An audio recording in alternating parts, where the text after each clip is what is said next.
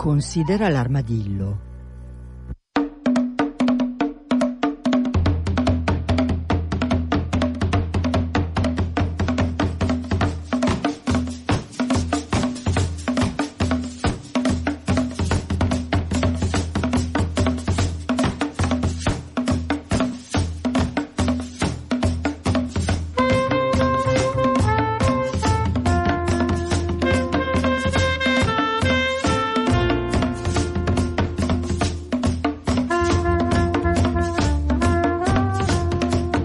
Buongiorno, buongiorno a tutti e benvenuti da Cecilia Di Lieto.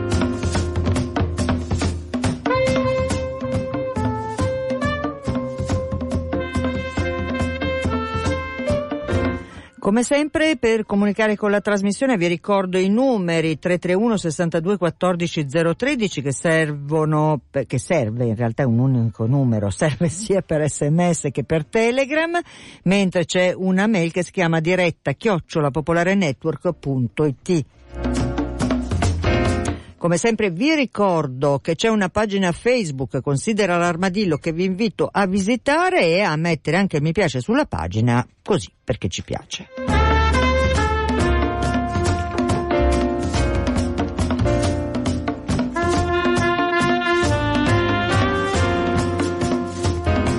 Naturalmente vi ricordo anche che potete scaricare tutte le puntate andando sul sito di Radio Popolare e scaricando il podcast, mentre eh, vi consiglio di prendere nota anche dell'indirizzo armadillo-radiopopolare.it per comunicazioni, segnalazioni, osservazioni, eccetera, eccetera, eccetera.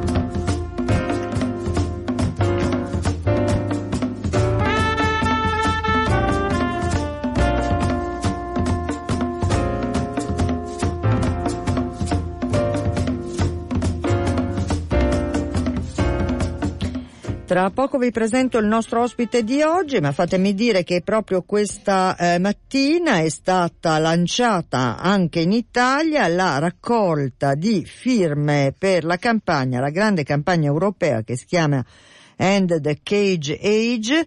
Eh, è avvenuta questa pre- presentazione ufficiale alla Camera dei Deputati eh, alle 11 di stamattina. Ve ne ha parlato Alessandro Principe eh, a Radar assieme a eh, Chiara di Animal Equality. Vi ricordo, insomma, abbiamo un po' di tempo, ma vi ricordo sempre che abbiamo solo in Italia 21 milioni di galline, 24 milioni di coniglie, 500 mila scrofe, 5 milioni di quaglie che sono allevate in gabbie in condizioni veramente terribili. E allora una firma eh, per eh, liberare, eh, per dare un segnale di civiltà minima all'Europa, eh, secondo me vale la pena di farla.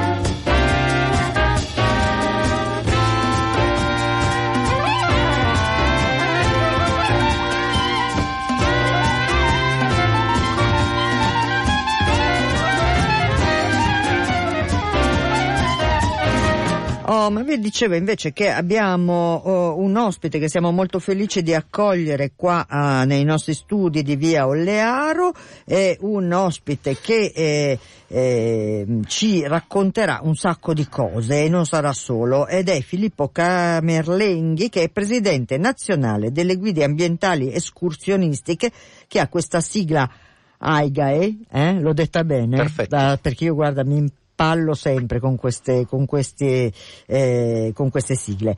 Eh, allora, eh, ti ho invitato qui perché è interessante conoscere il, il vostro lavoro, eh, ma ti ho invitato qui anche perché eh, voi siete alla vigilia di un eh, grande convegno eh, che si svolgerà nel prossimo fine settimana in Valgranda. Ma aggiungo anche che eh, in realtà eh, abbiamo anche un'altra occasione perché proprio eh, non so se ieri o oggi quando è stato ma il ministro eh, Costa, il ministro dell'ambiente ha espresso degli apprezzamenti per il lavoro eh, che voi fate. Allora intanto chi diavolo sono le guide ambientali escursionistiche? Dunque, prima di tutto buongiorno a tutti quanti. sì. eh, chi sono le guide ambientali? Io dico sempre che noi abbiamo come eh, biglietto da visita un biglietto da visita formato A3. Però eh, il che sottintende una gran quantità di cose, però in realtà la guida ambientale escursionistica nasce da una persona che ha un affetto estremo per il territorio in cui vive o per la valorizzazione del territorio.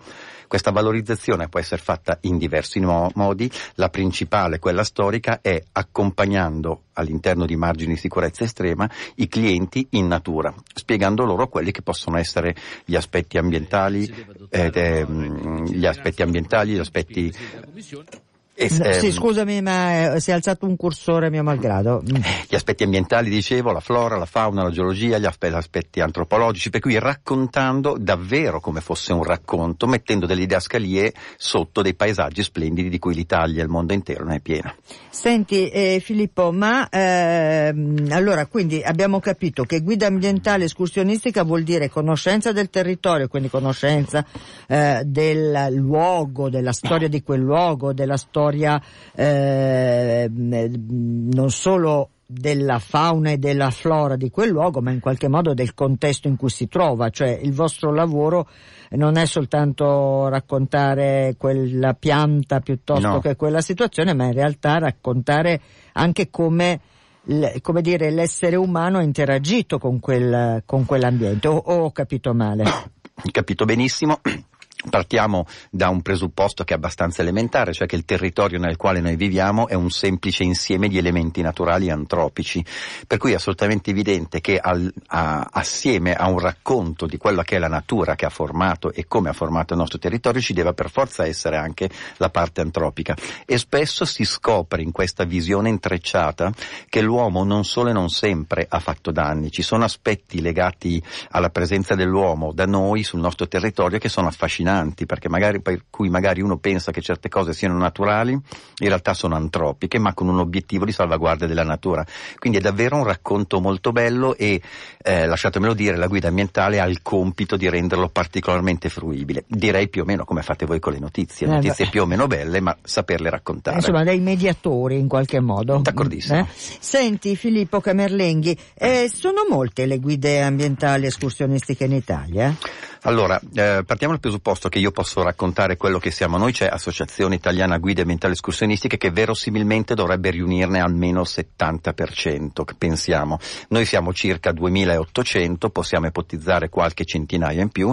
E la cosa bella è che c'è una crescita costante della nostra professionalità perché chi fa il nostro lavoro è la classica persona che ti dice, beh, io finalmente ho realizzato un sogno perché avere come ufficio una valle o una costa, avere come scrivania un alpeggio oppure una barca e avere come mocassini lucidi degli scarponcini o delle pinne, beh, questo diciamo che è un lavoro non indifferente che affascina ed è veramente la realizzazione di un sogno. Senti Filippo, ehm, il vostro meeting, il vostro incontro di questo fine settimana ha un titolo che è Etica in natura e io naturalmente mi sono subito eh, attivata perché è un tema molto molto mh, adatto a eh, considerare l'armadillo noi altri animali perché appunto vuol dire un sacco di cose. Per cosa vuol dire per voi etica in natura? Allora, partiamo dal presupposto Poi, che domandina facile, facile, niente poi breve, proprio. Cioè, l'etica zicche, poi sì. è, questo, è questo concetto così chiaro. Eh, partiamo dal presupposto che sabato mattino ma sabato mattina in qualità di presidente eh, io dovrò fare un intervento eh, e sto non sto incominciando, lo sto rielaborando, l'ho scritto e buttato via 12 volte e forse oggi sarà la tredicesima. Però il vero concetto che a me entusiasma dell'etica e ambiente è il fatto che per noi guide ambientali ehm, associare la nostra il nostro lavoro al concetto di etica è una promozione sul campo incredibile. Mi spiego.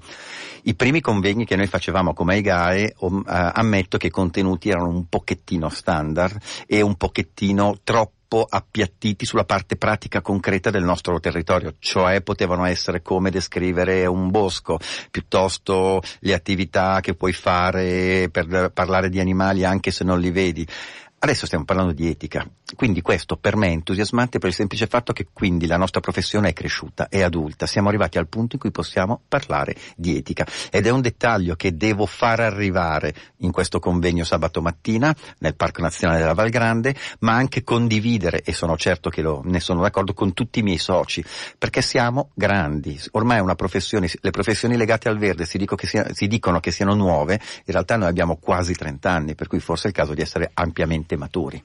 Senti, ma tu ci stai anche dicendo che in realtà, eh, insomma, fare la guida eh, ambientale può far campare, cioè può essere, non è, cioè che dà da lavorare, dà da mangiare, come si dice. Allora, se vuoi una testimonianza di quanto tu sappia interpretare con questa domanda il sentire comune, sappi che molte persone, quando noi le portiamo in giro, alla fine ci salutano e dicono sì, vabbè, ma tu che lavoro fai? E in realtà questo è un lavoro che eh, dà da campare. È chiaro, non di soli scarponcini, io dico sempre, ma non di solo pinne o di maschera per lo snorkeling o di quello che volete eh, invertiamo le cose, quello che unifica tutte le guide ambientali è un amore viscerale per il territorio in cui vivono. E se tu ami un territorio lo vuoi divulgare in mille modi, tra cui l'escursionismo. Io posso dirvi che stamattina ho fatto un corso di educazione ambientale, stavo facendo delle attività di educazione ambientale in una scuola, poi eh, nei prossimi giorni dovremo delle, sviluppare degli itinerari per dei parchi che vogliono eh, valorizzare e conferm- confermare il concetto di turismo sostenibile. Per cui se io conosco un territorio e lo amo, a quel punto lo so divulgare in tanti modi. Direi che davvero questo è il vero lavoro, è un amore per un territorio e poi applicare questo amore in mille modi di divulgazione. Adesso sì che si riesce a vivere con tutte queste piccole eh, diramazioni del nostro lavoro. Senti, ehm, poi tanto ne, nel corso del, della puntata avremo modo anche di parlare eh, insomma della formazione, che cosa vuol dire eccetera eccetera, ma io adesso eh, vorrei eh, tornare eh, a, proprio al vostro convegno, lo fate in Val Grande, dov'è la Val Grande intanto? Perché Val Grande, diceva Val Grande eh. è, è, sopra il Lago Maggiore ed è un posto fantastico perché il parco nello specifico è probabilmente uno dei pochi posti dove puoi trovare la cosiddetta wilderness, cioè per, farla, per dare un'immagine dove se tu va, fai, vai in cima a una montagna, fai una fotografia con un grandangolo, probabilmente ti devi sforzare per cercare degli elementi antropici, perché lì davvero regna la natura. Mm. Quindi già eh, la scelta del luogo insomma è, è interessante e importante, ma in realtà lì intorno ci sono poi una serie di elementi di interesse eh, appunto eh, storico d'altro genere. Sì, ehm, noi infatti il nostro convegno vabbè, durerà diversi giorni perché c'è formazione e via dicendo, però eh, diciamo che du- i due o tre punti importanti per il Parco Nazionale Val Grande sono alcuni storici e alcuni naturalistici. Come dicevo prima il concetto di territorio non si può scindere l'uno dall'altra cosa. Dal punto di vista naturalistico c'è una cosa molto bella, eh, in particolare dal punto di vista geologico, è che la, il Parco della Val Grande è attraversato da quella linea che abbiamo studiato alle elementari e forse alle medie, che si chiama faglia, che unisce le due placche dal cui scontro sono nate le Alpi. Per cui è molto curioso durante una giornata passare dalla placca africana sulla quale noi tutti viviamo, in questo momento qui a Milano siamo, a quella eurasiatica che invece è a nord, è nella zona Domodossola. Questa può sembrare un dettaglio, ma dal punto di vista naturalistico e geologico eh è una cosa importantissima, soprattutto nel passato. Ma non solo, la linea Cadorna è una linea che è fondamentale dal punto di vista storico, per cui camminando in quella che è l'assoluta wilderness ci capita di vedere delle trincee che non sono belle in quanto tali, o forse lo sono, in realtà sono belle per il ricordo che ci mandano, perché questa linea era eh, stata costruita per perché si temeva un'entrata in Italia da parte eh, di popoli dal nord e quindi veramente un tuffo nella storia, in, magari a 2000 metri, è un cocktail questo di emozioni e di razionalità molto interessante. Senti, invece tornando a un discorso più generale, eh, abbiamo detto proprio a inizio trasmissione che il Ministro per l'Ambiente eh, Costa ha eh, insomma in qualche modo manifestato apprezzamento per il vostro lavoro, per la vostra ehm, funzione, diciamo così, ehm, ma eh, che è una funzione di messa in relazione, diciamo così, del cittadino normale con un territorio attraverso un, un filtro che ti faccia conoscere e capire, no? Eh, c'è un, un tema eh, che è, adesso la domanda a te può sembrare autolesionista, ma visto il, te, il titolo eh, del vostro meeting mi sembra proprio appropriato. C'è un problema legato al turismo in generale, cioè alla diffusione del turismo e del viaggio il che vuol dire comunque impattare con gli ambienti e non sempre questo è positivo. Bravissima, fatto tombola. Eh, tombola vuol dire che ehm, siamo in un periodo sia di AIGAE ma anche un pochettino un contesto storico eh, che sta affrontando questi problemi. Non peraltro noi come Associazione Italiana Guida Ambientali Escursionistica abbiamo una commissione interna che si chiama Commissione Tecnico-Scientifica che abbiamo investito per poter investigare davvero alcuni aspetti. È, è meraviglioso il turismo, è meraviglioso portare le famiglie in alcuni ambienti naturali, però non puoi non notare che ogni tanto quando hai delle manifestazioni che possono portare tante, troppe persone in ambiente, forse questo è un problema. Se tu ti accorgi che la tua presenza è tale per cui la fauna modifica i propri comportamenti, è un problema. I rifiuti sono un problema. Noi dal nostro punto di vista abbiamo tra l'altro un codice deontologico come professionisti che ci chiede di stare attenti a queste cose. Il convegno sull'etica è un ulteriore spunto, ma ripeto, proprio per la struttura che ha la nostra associazione stiamo lavorando con la nostra commissione tecnico-scientifica proprio per capire come comportarsi di fronte a alcuni problemi che ahimè sembrano banali ma non lo sono affatto. Allora io interrompo un momento il nostro ospite in studio che è Filippo Camerlenghi, lo ricordo presidente nazionale delle guide ambientali escursionistiche AIGAE, eh, per dare eh, la voce a uh, un, una di queste guide che saluto eh, subito e ringrazio per essere con noi, parlo di Roberto Forlivesi. Buongiorno Roberto. Ciao, eh, buongiorno ciao. a tutti, ciao Filippo. Ciao. Ciao, grazie per essere con noi. Ti ho chiamato eh, Roberto Forlivesi perché, eh, perché, mi piaceva l'idea che tu ci raccontassi una tua esperienza. Stiamo raccontando ai nostri ascoltatori che cosa vuol dire fare la guida eh, ambientale e stiamo dicendo che insomma in qualche modo è una sorta di mediatore no? tra il luogo e, e la persona che vuole eh, eh, approcciarsi a quel luogo. Tu hai un'esperienza particolare perché eh, hai, hai, sperimentato, hai fatto un lavoro con de, delle persone con particolari esigenze, diciamo così. Sì, eh, noi, eh, ciao a tutti, mm, sì, sono Roberto Follinesi e noi abbiamo pensato, noi di Natura Magica, eh, che è la nostra start-up, io faccio la guida ambientale escursionistica part-time e noi narriamo il territorio. Con me lavora un mio amico che di mestiere fa quello e abbiamo pensato di eh, narrare un, un, un'escursione, un'esperienza perché portare in giro le, le, della gente e delle persone sono comunque esperienze in natura sì. e abbiamo pensato di farlo con modalità per eh, ragazzi, persone con disabilità anche cognitiva. Quindi abbiamo strutturato sia da un punto di vista pratico che da un punto di vista della narrazione un, un percorso ad hoc per loro. Quindi scusami eh, Roberto, eh, quindi stiamo parlando non di disabilità fisiche, eh, che tra virgolette è un po' più scontato, mettiamola così, fa, passatemi questi termini certo. un po' superficiali, diciamo così, ma eh, problemi di disibi- disabilità cognitiva, quindi vuol dire, vuol dire persone sì. che hanno proprio un altro modo di rapportarsi alla realtà. Un insomma. altro modo di parlare, un altro modo di, dei tempi di attenzione, un altro modo di vedere le cose. Quindi è vero quello che tu dici, è verissimo. Eh, e quindi è, è, in realtà una messa alla prova anche per voi, cioè perché immagino che sia, come dire, tutto tranne che scontato quello che può accadere. Eh, sia io che Sergio eh, abbiamo, abbiamo, delle competenze di, mh, mm, eh, con, con, persone con disabilità cognitiva. Sì quindi io sono un educatore eh, che adopera il metodo Forestein con bambini con difficoltà di apprendimento in età prescolare, mentre Sergio, eh, che è il docente di narrazione, eh, ha fatto dei laboratori, ha lavorato tanto con, con, eh, la, con questi ragazzi. Sì, Quindi sì.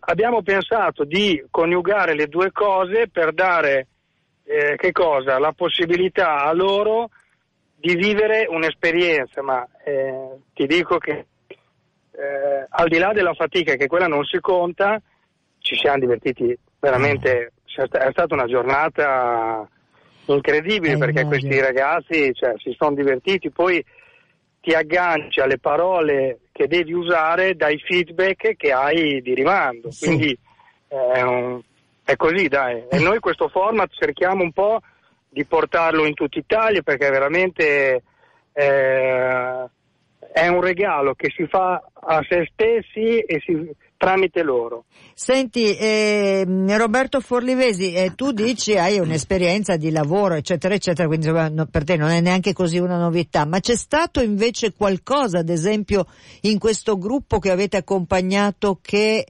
eh, se, se te lo ricordi, se ce l'hai, che in qualche Sì. maniera ti ha, eh, dico tramortito nel senso bello del termine, no? Che in qualche modo ti ha eh, fa- o, o fatto ridere da morire, o insomma qualunque cosa, insomma, una cosa Mi è che è proprio... piaciuto moltissimo una frase che mi ha detto un bambino, ha detto eh, questo bello tutta mia vita.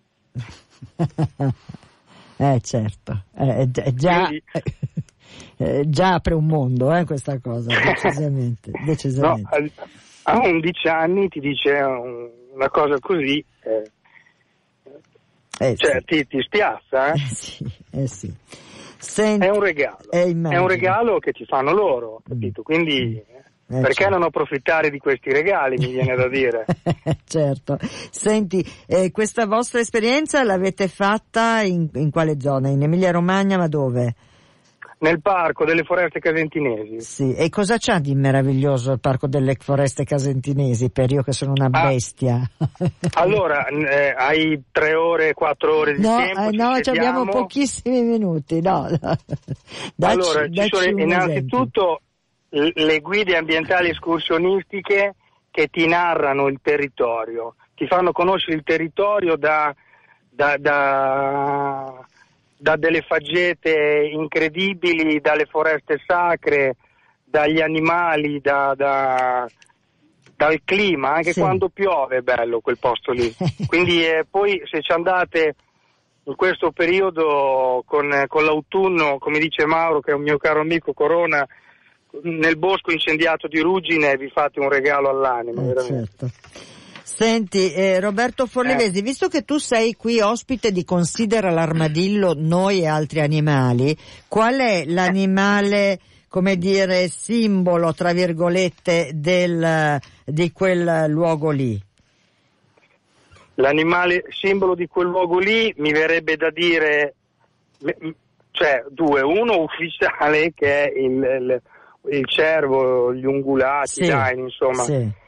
Ma quello a cui io sono particolarmente legato è il gufo, quindi... Ah, eh, bello, quindi c'hai anche, ci sono anche i gufi. Allora, Roberto Forlivesi, io ti ringrazio molto per averci dato così questo, allora com'è bella, bella natura, com'era? Bella natura e tu, io qui, ah, vita mia. vita mia, ecco, per averci dato Io- questo, Io ringrazio voi dell'opportunità che mi avete dato e auguro a tutti una buona vita. eh, sarebbe bello per tutti. Roberto, al volo, il gioco di considera l'armadillo, avessi dovuto scegliere di essere un animale, che animale avresti voluto essere? Dai, cioè, te l'ho detto, il gufo. gufo, eh beh, eh, vabbè, volevo essere certa, sai, noi, noi armadilli siamo pignoli. Roberto, un Eh, abbraccio, grazie. Un abbraccione, ciao a tutti, Ciao. buona vita ancora. Ciao. Ecco, eh, bella la storia eh, che ci ha raccontato eh, Roberto. Eh, Filippo Camerlenghi, presidente nazionale delle guide ambientali escursionistiche AIGAE. Eh, io insomma mi piaceva avere un intervento come questo di Roberto perché fa capire anche ai nostri ascoltatori la complessità anche della vostra relazione con il vostro cliente, tra virgolette, no? Sì. Eh, questo è un caso, virgolette, estremo, ma insomma, voglio dire... Come, così come è un caso estremo il fatto che eh, Roberto abbia citato il Parco delle Foreste Casantinesi, che è un posto splendido, però ehm, un valore aggiunto che abbiamo noi come guide è che non sempre ti capita di lavorare in posti meravigliosi. Io ricordo che all'inizio della mia carriera, ehm, senza fare troppi nomi e troppi cognomi di località, ma in zona Malpensa, quindi qui in zona tra Milano e Varese, sì. c'era un'area protetta, un PLIS si chiama, no? parchi locali sì, interessi sovracomunali, certo. sì. eh, il quale non aveva nulla, ma gli amministratori avevano avuto il coraggio di crearlo e mi avevano chiesto, con la struttura nella quale lavoravo, di creare un qualcosa di didattico. Io sono stato a vedere questo posto, ho visto che non c'era praticamente nulla se non una quercia. Mm no, che non stava neanche troppo bene, però pure, attorno, attorno, a questa quercia tra un'autostrada e l'altra, tra materassi e degrado totale, siamo riusciti a costruire un itinerario e qui davvero è quello che vi dicevo prima, l'amore per il territorio ti permette di raccontarlo e di farlo apparire come è o come sarebbe e come ahimè magari ogni tanto non sembra non più, essere. Certo, oppure certo. Allora, vi ricordo naturalmente che se avete anche delle domande, delle curiosità, potete come sempre scrivere sms o telegram al 331 62 14 03 o mail a diretta chiocciolapopolarenetwork.it vi ricordo che stiamo parlando appunto con Filippo Camerlenghi, presidente eh, di questa associazione di guide ambientali escursionistiche, eh, perché questo fine settimana loro si incontrano e fanno il grande convegno. Ma insomma, perché ci piaceva eh, capire che tipo di lavoro fanno sul territorio e, eh, e, anche, perché no, che tipo di possibilità ci sono per qualcuno di approcciarsi a questo lavoro. Ma questo eh, magari Filippo lo facciamo dopo questo stacco pubblicitario perché poi abbiamo la seconda parte e quindi possiamo anche sviluppare eh, questo tipo di eh, ragionamento. Intanto sono molto contento che ci sia un altro gufo nel nostro bestiario di Considera l'armadillo perché i gufi ci piacciono veramente tantissimi. Allora, pubblicità, noi torniamo subito dopo.